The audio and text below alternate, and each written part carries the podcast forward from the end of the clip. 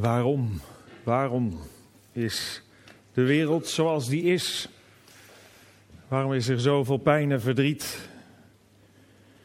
En is het zo, zoals wij in deze keren ook over na gaan denken, is het zo dat God erbij staat en ernaar kijkt, dat eigenlijk misschien niks doet, of er niks aan kan doen?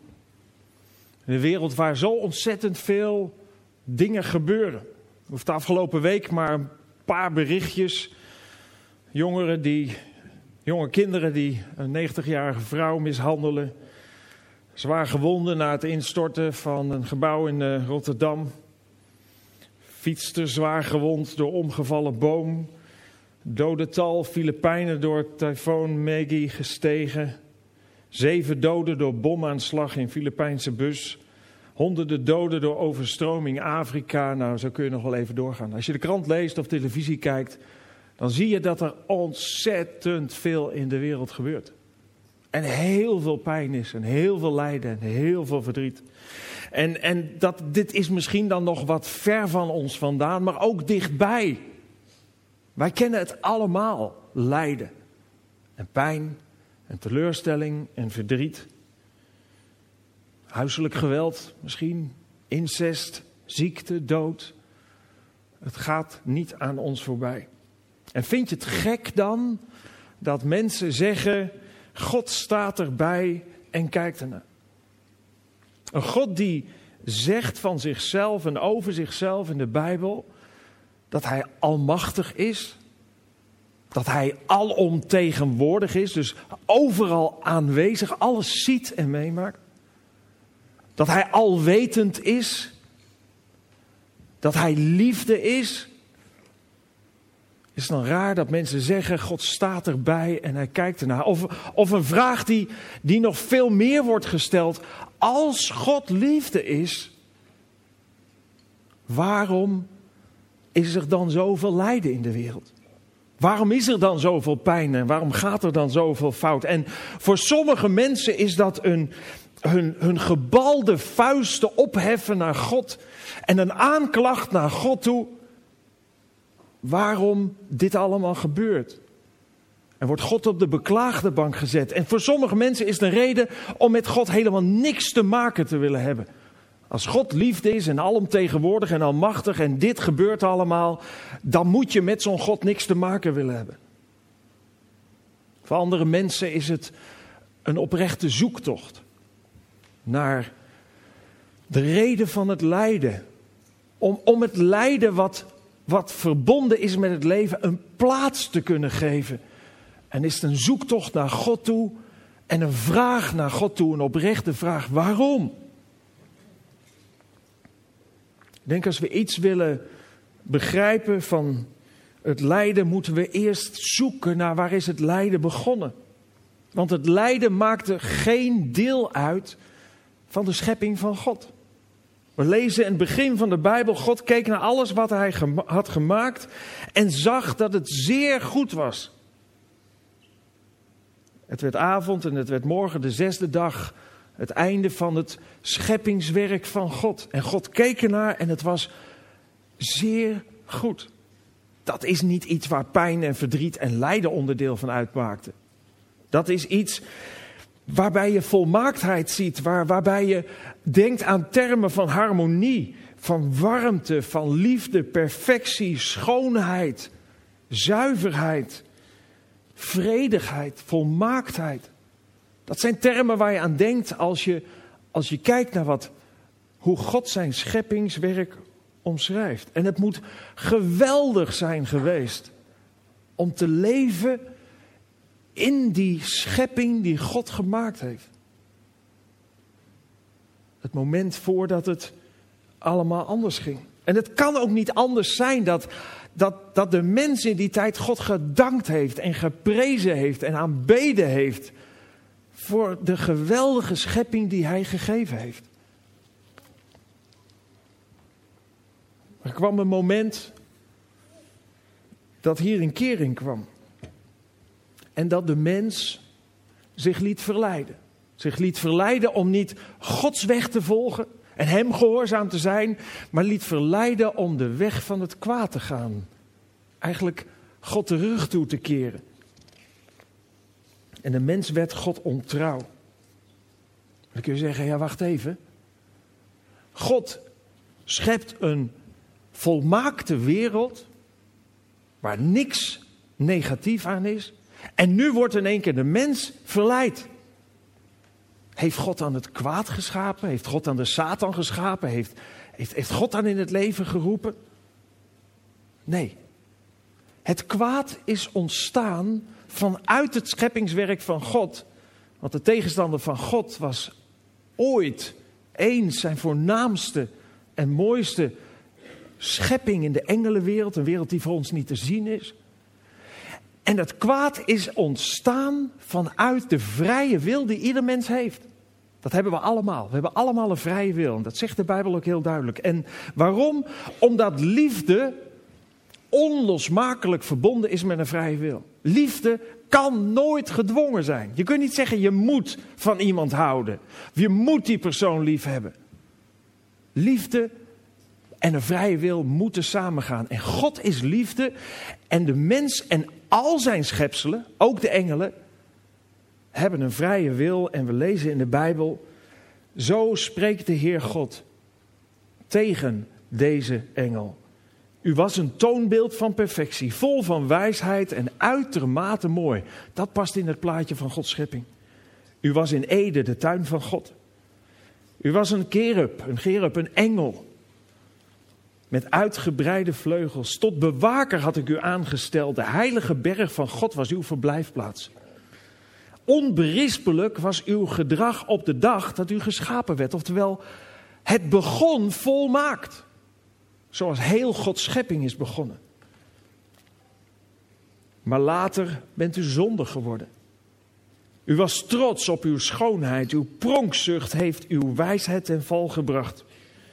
In een ander Bijbelgedeelte staat: u, bent bij u, u hebt bij uzelf gedacht: ik klim naar de hemel, hoog boven Gods sterren plaats ik mijn troon.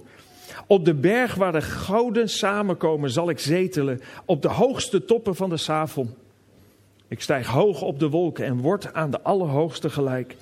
Maar nu, nu bent u in het dodenrijk geworpen, in het diepst van de afgrond. De tegenstander van God, die bijzondere engel, die lichtdrager, Lucifer zoals die heette, die werd door zijn hoogmoed uiteindelijk verworpen. En vanaf dat moment heeft de tegenstander van God er alles aan gedaan om alles wat God gemaakt heeft mee te slepen in zijn val. En om iedereen met zijn verleidelijke leugens te verleiden en mee te nemen in de val. En dan ziet het er niet zo uit zoals op dit plaatje, zo herkenbaar zoals wij dan daar misschien naar over denken. Nee, dat gebeurt van binnenuit. In onze gedachten, door andere mensen, door omstandigheden, worden we verleid om ons ook tegen God te keren. En de eerste prooi van het kwaad was, was Eva en daarna Adam en daarna ging het verder. Ze gingen in op de valse belofte, ze gingen in op de verleiding en daardoor werd het kwaad onderdeel van deze schepping. Je zou kunnen zeggen, op dat moment werd deze aarde door het onkruid van het kwaad beïnvloed. En kwam er dood, en kwam er lijden, en kwam er ziekte, en kwam er pijn, en alles wat zich kan richten tegen Gods scheppingswerk. En als je afvraagt hoe het kan dat het kwaad nu nog steeds zoveel macht heeft. Als je afvraagt hoe kan het dat dat de tegenstander van God zoveel autoriteit heeft, dan moet ik misschien wel een schokkend antwoord geven. Want het antwoord is, dat komt door ons. Wij zijn Adam en Eva nagevolgd in hun zondige gedrag. We kunnen hun de schuld daar niet van geven, we zijn er zelf verantwoordelijk voor. Als wij ons afkeren van God. Als we dingen doen waarvan God zegt: doe dat niet, want dat is niet goed om te doen. Daarmee keer je tegen mij, daarmee verhef je boven mij, of wat de zonde dan ook is. Maar de keuze die wij maakten om, om daarin mee te gaan, maakt dat het kwaad macht heeft. En de Bijbel zegt, alle mensen hebben zich van God afgekeerd. Allemaal hier, iedereen, ik, jullie, allemaal. En alles, iedereen die we kennen. Ze zijn met elkaar de verkeerde weg opgegaan. Niemand doet wat goed is, zelfs niet één. God staat erbij en kijkt ernaar. Ja, waar kijkt hij naar? Hij kijkt ernaar hoe wij, mensen, door ons zondige handelen het kwaad de autoriteit geven om over deze schepping, op in deze schepping te regeren. We steunen als het ware door ons gedrag zijn vernietigende werk. En onderwijl verwijten we God dat hij niks doet. En onderwijl wijzen we naar God als het gaat over het lijden waar we mee worden geconfronteerd. En misschien ken je de uitdrukking wel boter op je hoofd hebben. Boter op je hoofd hebben betekent de ander de schuld geven van wat je zelf doet. Zelf verantwoordelijk zijn voor iets, iets wat je een ander verwijt. En daar zijn we met elkaar heel goed in geworden. Als we eerlijk zijn en zien dat God de schepper is van hemel en aarde. En zien hoe wij met de schepping en met de God zijn omgegaan. Dan kom je erachter dat wij collectief met elkaar verantwoordelijk zijn voor het lijden in deze wereld. En we, we, hebben geen antwoord op het specifieke lijden. We weten niet waarom onze buurman wel kanker krijgt en, en jij zelf niet. Je weet niet waarom dat meisje van zes een slachtoffer van incest wordt en het andere meisje niet. We krijgen geen antwoorden op dat specifieke lijden. Maar we krijgen wel een antwoord op de vraag waarom er lijden is.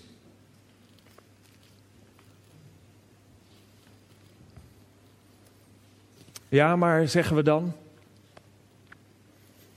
God had toch kunnen weten dat het fout ging?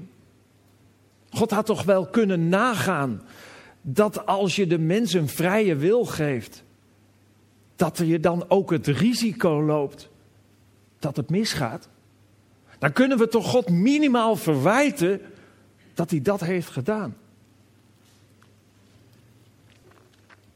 Ook dan moeten we misschien naar onszelf kijken. Ook dan moeten we naar onszelf kijken en nadenken: wat doen wij met liefde is het niet zo dat ook wij risico's nemen en de risico's van liefde voor lief nemen, zoals God het deed in zijn scheppingswerk? Als wij vriendschappen aangaan, misschien als kind, dan weet je dat dat fout kan lopen. Dat je, dat je vriendje zich tegen je kan keren. Dat hij met een, met een ander vriendje gaat en dat jij erbij hangt. En, en, en toch, keer op keer proberen we weer nieuwe vriendschappen aan te gaan. Waarom? Omdat het verlangen naar vriendschap eigenlijk naar een liefdesband, want dat is vriendschap, zo groot is dat we het risico wat we kennen voor lief nemen. En wat denk je van een huwelijk? Wie is er nou in vredesnaam zo stom om te gaan trouwen? Dat doe je toch niet? Daar zitten zoveel risico's aan. Er kan zoveel fout gaan in een huwelijk. Je partner kan wel vreemd gaan of zich tegen je keren, op welke manier dan ook. En toch, wat doen wij mensen? De liefde is veel sterker dan het risico wat er mogelijk is. En we kiezen voor de relatie. En wat denk je van kinderen krijgen? Dat is echt niet slim om te doen. Nou, wij hebben een heel lief stel, maar dat is een enorm risico. Wat daar niet allemaal fout kan gaan. Ze kunnen ziek worden. Ze kunnen wel sterven met enorme pijn en verdriet en gevolgen. En, als je geen kinderen hebt, heb je, heb je, loop je dat risico niet. Ze kunnen zich tegen je keren. Ze gaan puberen op een gegeven moment. Dat weet je van tevoren dat dat komt. En toch. Het kost handen geld. Weet je ook van tevoren. De liefde, het verlangen om je liefde te geven en om liefde te ontvangen, is zo groot dat we het risico nemen. En dat hebben we niet van onszelf. De appel valt niet ver van de boom, want daarin herkennen we de aard van Gods liefde. Die ook, zou kunnen zeggen, het risico heeft genomen. Omdat liefde dat risico neemt. Oké, nou dan kunnen we God dus niet verwijten dat er lijden is, want daar zijn we zelf verantwoordelijk voor. We kunnen God ook niet verwijten dat hij het risico neemt, want dat snappen we heel goed, want dat doen we zelf ook. Maar kunnen we hem dan niet minimaal verwijten dat hij er niks aan doet? Dat het, dat het lijden maar gewoon doorgaat. En wat zou God kunnen doen? Want de plek die het kwaad in deze wereld heeft gekregen door onze zonde, heeft hij rechtmatig gekregen. We hadden de vrije wil en we hebben die vrije wil gebruikt om, om dit te doen. En de mens heeft zich met het kwaad verbonden en de mens wist van tevoren wat de consequentie zou zijn. Het begin van de Bijbel stond al, God hield hem het volgende voor, en dat was aan Adam. Van alle bomen in de tuin mag je eten, maar niet van de boom van kennis van goed en kwaad. Wanneer je daarvan eet, zul je onherroepelijk sterven. En dat gebeurde ook. Ja, hij viel niet dood neer. Het slaat veel meer op de relatie met God die ophield. Eigenlijk slaat het zelfs op twee dingen. Want in de, in, de, in de grondtekst staat: Op de dag dat je hiervan eet, zul je stervende sterven. Dus je, er start een stervingsproces. Maar er gaat ook meteen iets anders door midden. De relatie met God door zijn geest. God die de bron van leven is, houdt direct op bij de zonde. Dat betekent dat de mens geestelijk dood is, los van God. En er start ook een sterfproces. Het is net hetzelfde als je een appel van de boom haalt. De connectie is meteen weg. De sapstromen gaan niet meer. En vanaf dat moment wordt de appel, net als wij allemaal, op den duur een verschrompeld hoopje. Nou ja, zo gaat het niet, maar we verschrompelen ook een beetje op den duur. En op een gegeven moment is het weg, keert het terug tot de aarde. De Bijbel zegt: het loon van de zonde is de dood. Het loon van de zonde is dat wij van God gescheiden worden. En dat betekent dat ieder mens vanuit de zonde ten dode is opgeschreven. En heel diep van binnen voelen we dat ook. Dat is een bewustwording van ieder mens. Ieder mens die zich laat verleiden tot de zonde, zondig tegen God, op een leeftijd waarop je dat ook bewust bent, alhoewel je het niet bewust hoeft te doen, maar je zondigt wel. Dan gebeurt er iets met ons. Ja, wat we ervaren, wat we voelen diep van binnen. Die leegte, omdat die verbondenheid met God er niet is, ervaren. En dat maakt ons tot religieuze zoekers. De mensheid is op zoek naar God. een heleboel zoeken het niet bij God, want verwijten God van alles en noem maar op. Maar we zijn continu op zoek naar liefde, naar geborgenheid, naar vrede in ons hart, naar rust. Naar al dat soort dingen. We zoeken het overal. In religies, in, in, in occulte dingen, in, in noem allemaal maar op. Allemaal zoeken we bevrediging voor de leegte die we hebben omdat de relatie met God door de zonde verbroken is. Maar het tij is niet te keren. Los van God is los van God.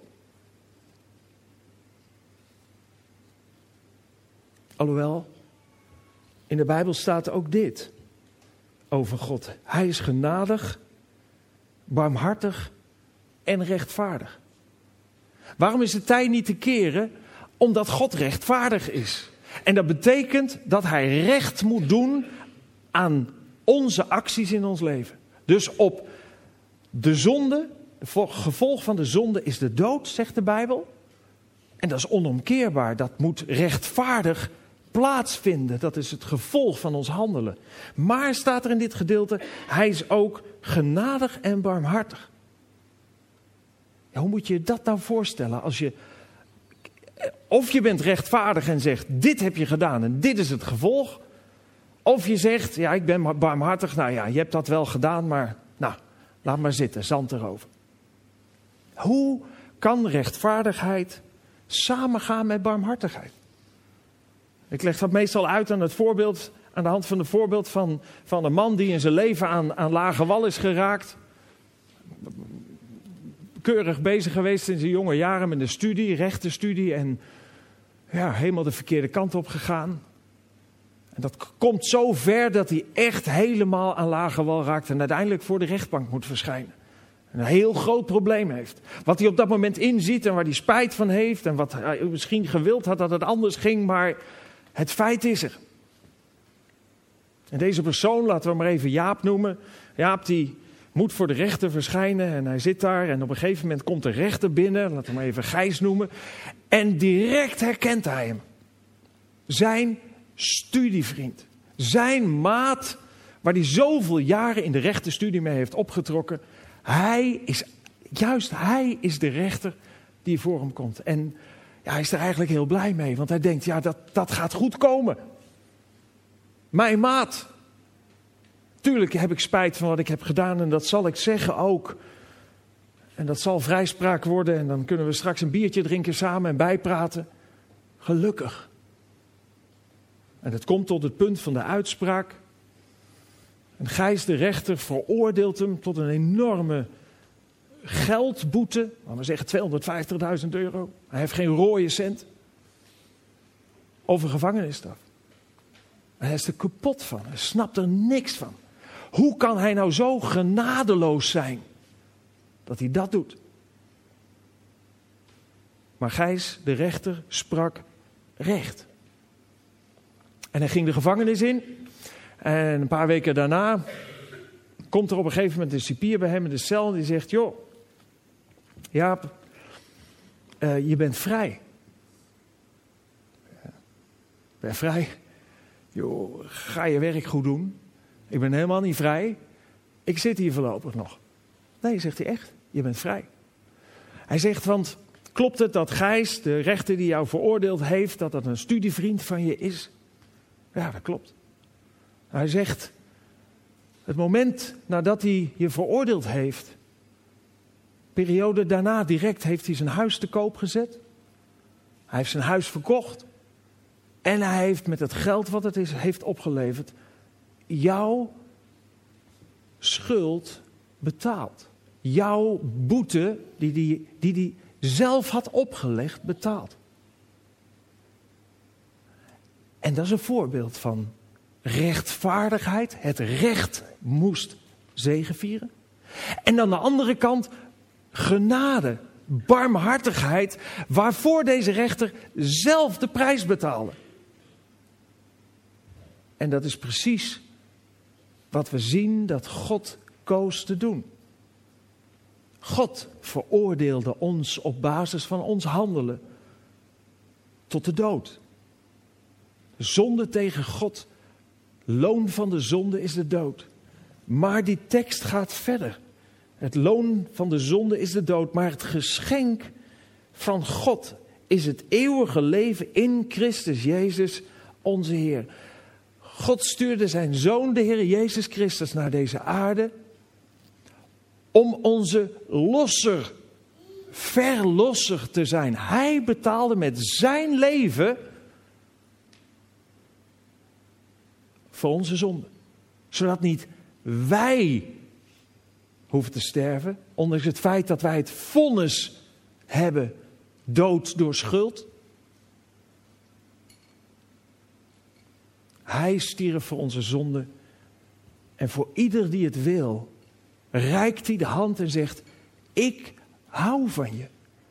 Ik weet wat je hebt gedaan. Ik weet wat er fout is gegaan in je leven. Maar ik hou van je en ik heb mijn leven voor jou gegeven. Wil je aanvaarden dat ik je losser ben, dat ik je verlos, dat ik de prijs voor jouw zonde, dat ik de boete heb betaald die jou toekomt. En waarom heeft God voor deze weg gekozen? Waarom heeft Jezus voor deze weg gekozen? Lezen in de Bijbel, God had de wereld zo lief God heeft jou zo ontzettend lief. Hij houdt zoveel van je. Dat hij zijn enige zoon heeft gegeven. Opdat iedereen die in hem gelooft niet verloren gaat, maar eeuwig leven heeft. Dat is wat God zo graag wil. Dat we niet verloren gaan, dat we niet in de dood blijven, dat we niet verbonden blijven met het kwaad. En alles wat daarmee samenhangt. Nee, dat we leven ontvangen voor altijd. God heeft nooit aan de zijlijn gestaan. God heeft nooit passief toegekeken hoe de dingen gingen. God heeft vanaf het moment dat het fout ging in deze wereld de oplossing gegeven.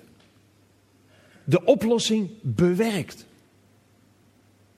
En al vanaf het begin gezegd hoe hij het zou gaan oplossen.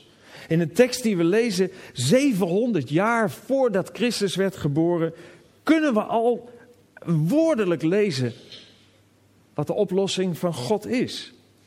Er staat, maar het was ons leed dat hij, de Heer Jezus, droeg. Ons lijden drukte hem neer. Wij dachten dat zijn lijden een straf van God was voor zijn eigen zonde, maar hij werd doorstoken en verbrijzeld ter wille van onze zonde. Hij werd zwaar gestraft, zodat wij vrede konden hebben. Hij werd geslagen en daardoor werden wij genezen. Wij zijn het, die als schapen afdwaalden. Wij verlieten Gods paden en gingen onze eigen weg. Desondanks legde God de schuld en zonde van ons allen op Hem.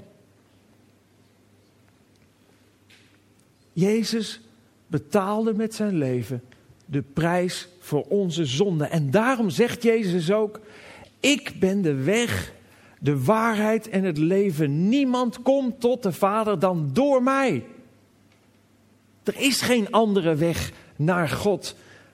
Hij is gestorven voor onze zonde. En de tegenstander van God, die zal er alles, alles, maar dan ook alles aan doen om te voorkomen dat jij die weg kiest. Als jij nog nooit het offer van de Heer Jezus hebt aangenomen voor, voor jouw zonde, als je nog nooit die, die stap in je leven hebt gezet, zal het kwaad er alles aan doen om te voorkomen dat je die stap vandaag zet. Proberen af te leiden. Proberen je tegen te houden, omdat hij weet dat je dan eeuwig leven zult ontvangen en een kind van God zult zijn. En we kunnen iets zien van die, van die verleiding, ook in de tijd dat Jezus leefde. Want ook Jezus werd verzocht en verleid door het kwaad om af te zien van de prijs die hij ging betalen. We gaan kijken naar een videofragment waar dat ook in naar voren komt.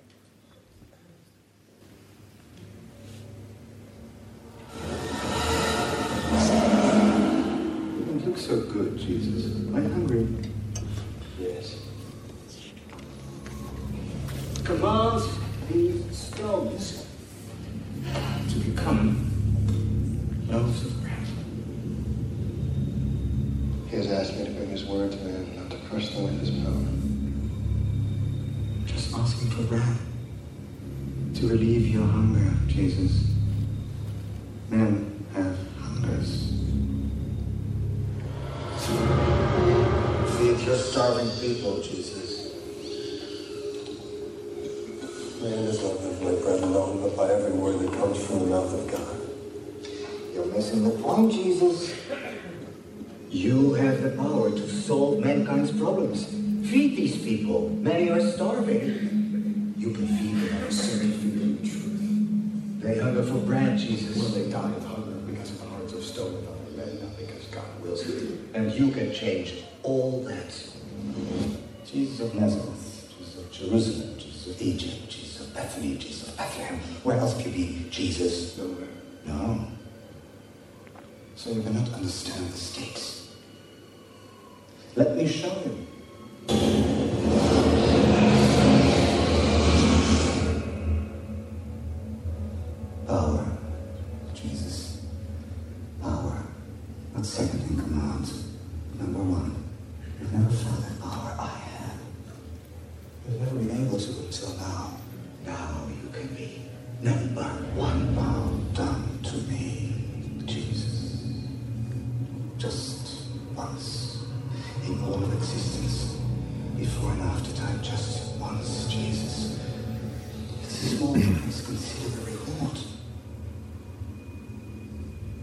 Away with you, Satan! For it is written, worship the Lord your God and serve only him! I will not create a human kingdom by becoming the most powerful, but by being the poorest. For I am the Lamb of God. See you again, Jesus. It's only just begun. Rest and drink all of it, then will be.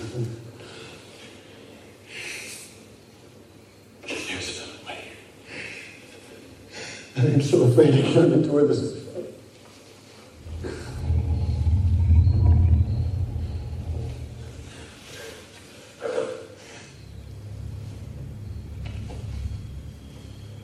The final act begins, Jesus. There will be no reprieve handed down from your Father. He's willing for you to go through this every painful step of the way. Is his will. His will. His will for you is to be flogged, spit on, humiliated, dragged through the streets, laughed at, tried, convicted, and crucified. All in vain, Jesus. No.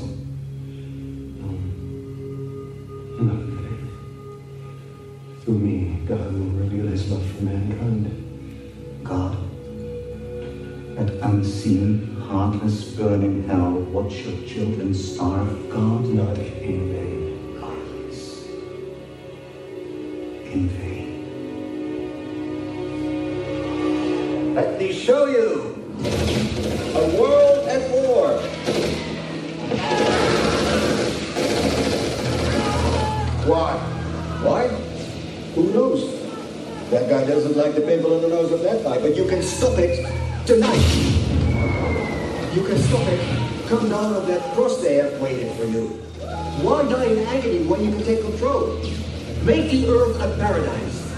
poverty, and hunger, and war. You can do it. It's within your power. Right now. No, I cannot. Oh yes, It's you not can. God's will. It's not God's will to end the war. What kind of God is that? One who loves mankind so much that he gives them freedom of choice. He has not created them so he can be their dictator. He gives them the choice of doing good or evil. And this is what they choose. Yes. You know that I showed you was true. You are going to die in vain. You don't have a plan, I do. I've seen it. Nothing changes. They don't have the capacity to love like you wanted to. This will never happen. Just lift your hands, Jesus, and wave these all away. You will die in vain. No. Jesus. I am in the hearts of man. I will die for the everlasting kindness of the human heart created by the Father, so that man will make his image shine once again. And those who will want to find in me the strength to love until the end.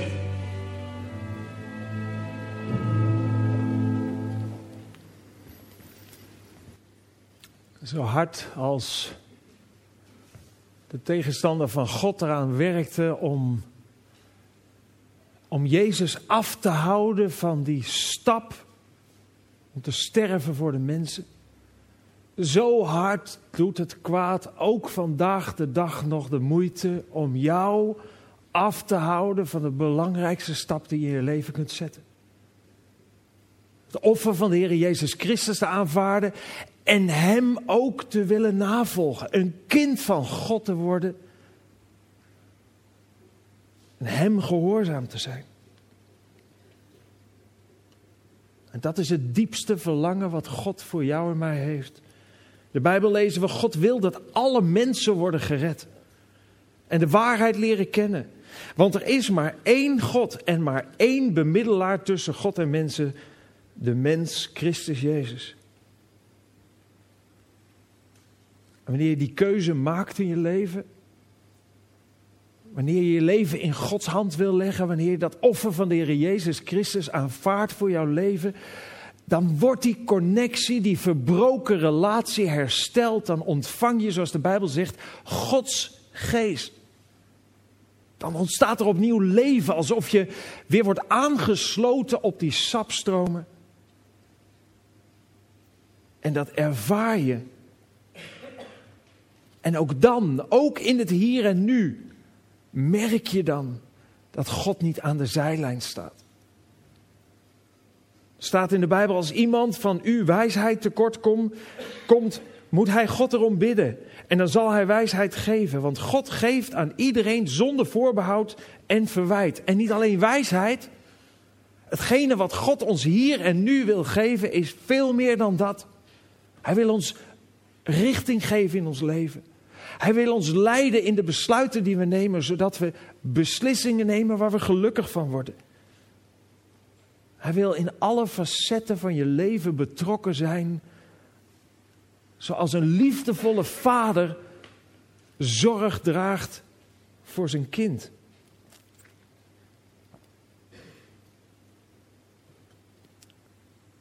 Hij wil er ook zijn in je lijden. Want het lijden van deze wereld stopt niet op het moment dat je een keuze maakt om een kind van God te worden. We leven in een gebroken schepping en het lijden gaat door, ook wanneer je een kind van God wordt. En het is wel eindig. En er is wel hoop voor wat er komen gaat. Want God zegt, ik ga alle dingen nieuw maken. Maar hier en nu, ook al ben je christen, ook al ben je een kind van God geworden, is er lijden, maar wel een lijden waarin je ervaart dat je een liefdevolle, troostende vader aan je zijde hebt. En dat is net zoals dat je vroeger viel en je knie openhaalde. Dat doet pijn. En als je alleen bent, doet dat heel veel pijn. Maar als er iemand is die van je houdt en je troost en je wonden verbindt, dan ervaar je hoe waardevol dat is. En pijn zonder God en het leven zonder God in deze wereld is zo vreselijk anders dan wanneer je ervaart dat God als een liefdevolle vader aan je zij is. En het gaat nog verder, want het is niet alleen hier en nu waar God niet passief is, maar actief bij ons leven betrokken wil zijn, maar het gaat ook over de grens van de dood heen. Zoals we lezen in het laatste Bijbelboek waar staat: Ik hoorde een luide stem uit de troon zeggen. Johannes schreef dat op. Gods huis staat nu bij de mensen. Dat is toekomstperspectief. Ik zal bij, hij zal bij hen wonen. Zij zullen zijn volk zijn en hij zal zelf bij hen zijn. Hij zal alle tranen van hun ogen afwissen en er zal geen dood meer zijn. Van verdriet, rouw en pijn zal geen sprake meer zijn. Dat hoorde allemaal bij de oude wereld en die is voorgoed voorbij. Deze wereld gaat voorgoed voorbij. Hij die op de troon zat, zei: Ik maak alles nieuw. En hij zei tegen mij: Schrijf het allemaal op, want wat ik zeg is waar en betrouwbaar. En die tijd van die nieuwe hemel en die nieuwe aarde, waar geen pijn en verdriet meer is, de toekomst voor iedereen die een kind van God is, dat is zo overweldigend mooi dat Paulus schrijft. Maar wat voor lijden wij hier ook doormaken, en dat kan verschrikkelijk zijn. Het valt in het niet bij de schitterende heerlijkheid die God ons straks zal laten zien. De belofte van God is een wereld die zal zijn zoals Hij het heeft bedoeld. Waar we niet meer de fouten in kunnen gaan door onze vrije wil. Is er dan geen vrije wil meer? Nee, we komen daar door onze vrije wil. In deze wereld kom je zonder dat je ervoor kiest. Maar in die nieuwe wereld, die nieuwe schepping, daar kom je alleen terecht als je met je vrije wil ervoor kiest om daar te willen zijn. En je hebt één leven de tijd om te bepalen waar je in eeuwigheid zult zijn. En God nodigt je uit. Ook vanmorgen. Als je hier zit, je hebt nooit die keuze gemaakt om het offer van de Heer Jezus te aanvaarden, dan kun je hier vandaag weggaan als een veranderd mens. Dan kun je hier vandaag weggaan vanuit de keuze die je hebt gemaakt om de Heer Jezus te aanvaarden. En vanuit de zekerheid dat God je daardoorheen nieuw leven wil geven. Dan is dit het begin van een eeuwig leven met God. Te zijn in zijn liefde. En te ervaren wat het betekent om een kind te zijn. Van Hem. En we gaan zo bidden en tijdens het gebed wil ik je uitnodigen. Gewoon door die vraag te stellen. Als je die keuze wil maken. Om dan even je hand op te steken. En dan wil ik heel graag voor je bidden. En daarmee maak je die keuze. Tegen God te zeggen. Ja, ik wil. Ik wil dat offer aanvaarden. Ik wil een kind van u zijn. Zullen we bidden. Dank u wel, Heere God, voor die geweldige boodschap van hoop en van liefde en van perspectief. Dank u wel, Heere God, dat u van ons houdt. Van ons allemaal zoals we hier zitten. Het maakt niet uit wat we in ons leven hebben gedaan. Wat er fout is gegaan. U houdt van ons en u verlangt er zo naar dat wij, ja, dat, wij dat offer, die, die verlossing, die losprijs aannemen uit uw hand. Dank u wel, Heer Jezus, dat u voor onze zonde bent gestorven. En dank u wel dat u het ook vandaag aan ons allemaal aanbiedt en zegt: Ik ben er voor jou, ik verlang er zo naar om een relatie met je te hebben. Stop met je oude leven en start een nieuw leven. En God, u kent ons hart allemaal. U kent onze pijn. U kent ons verdriet. U kent onze teleurstelling. U kent onze hopeloosheid. Heer, geef ons de kracht om die belangrijke keuze in ons leven te maken. En ik wil jullie vragen allemaal om nog een moment je ogen gesloten te houden. En dan wil ik je vragen, als jij die keuze wilt maken vandaag om de Heer Jezus te volgen, het offer van Hem aan te nemen, maak dat dan kenbaar door even je hand op te steken. Dank je wel. Dank je wel, ik heb jullie hand gezien. Dank je wel, ik heb jullie hand gezien. Dank je wel, dank je wel, dank je wel, ik heb je hand gezien. God nodigt ons uit. Dank je wel, ik heb je hand gezien. Als je die keuze wil maken, dank je wel, ik heb je hand gezien.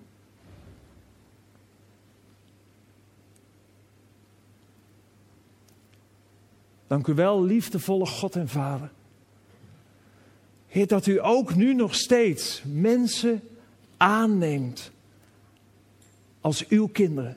Heer, en ik wil u zo danken voor deze mensen die hier zitten en hun hand hebben opgestoken. En daarmee zeggen we ja, en daarmee zeggen, ja, dat wil ik. Die daarmee zeggen dat, dat ze uw offer voor hun zonde willen aannemen. En vrij willen staan voor u. En een relatie met u willen hebben. En over de grens van de dood leven van u ontvangen. Heer, ik wil u zo bidden of u hen allemaal wilt zegenen. Of u uw handen op hen wilt leggen. En of u ze allemaal wilt laten ervaren. Dat u een God bent die uw belofte waarmaakt in onze levens. Heer, vul hen met uw liefde, vul hen met uw geest. Zodat ze mogen weten dat ze als veranderde mensen weggaan. Kinderen van u. Ik wil u zo bidden ook voor de mensen die hier, die hier zijn en die nog niet zo ver zijn. Ik wil u bidden, Heer, of u hen wilt leiden tot uw leven. U zegt, wie mij zoeken, die zullen mij vinden. Heer, wilt u hen helpen en nabij zijn in hun zoektocht? Ik wil u zo danken voor, voor uw liefde en voor het feit dat u iedere dag opnieuw uw liefde geeft en nieuw leven uitdeelt. Ons lostrekt, Heer, uit de klauwen van de Satan en overbrengt in eeuwig leven. Heer, ik wil u zo bidden of u uw zegen wilt geven. In Jezus' naam. Amen. De mensen die een hand hebben opgestoken, ik zei al, dat is het, het, het is het belangrijkste en het mooiste wat je in je leven kunt doen. En misschien ben je helemaal niet vertrouwd met de Bijbel, misschien heb je helemaal geen Bijbel. En dat geeft ook helemaal niet. Maar het is belangrijk en ook heel goed en opbouwend en leerzaam om de Bijbel te gaan lezen. En als je geen Bijbel hebt, dan wil ik je uitnodigen om straks even achter naar de lectuurtafel te gaan en even een Bijbel te halen. Die krijg je gratis. Dus het tweede deel van de Bijbel staat achterin ook een heel gedeelte wat je helpt ook om, om de Bijbel beter te begrijpen en te lezen. Dus heb je geen Bijbel, haal hem dan daar. Daar liggen ook een aantal kaartjes waarop eigenlijk staat, als je deze keuze hebt gemaakt, ja, wat, wat is goed als volgende stap?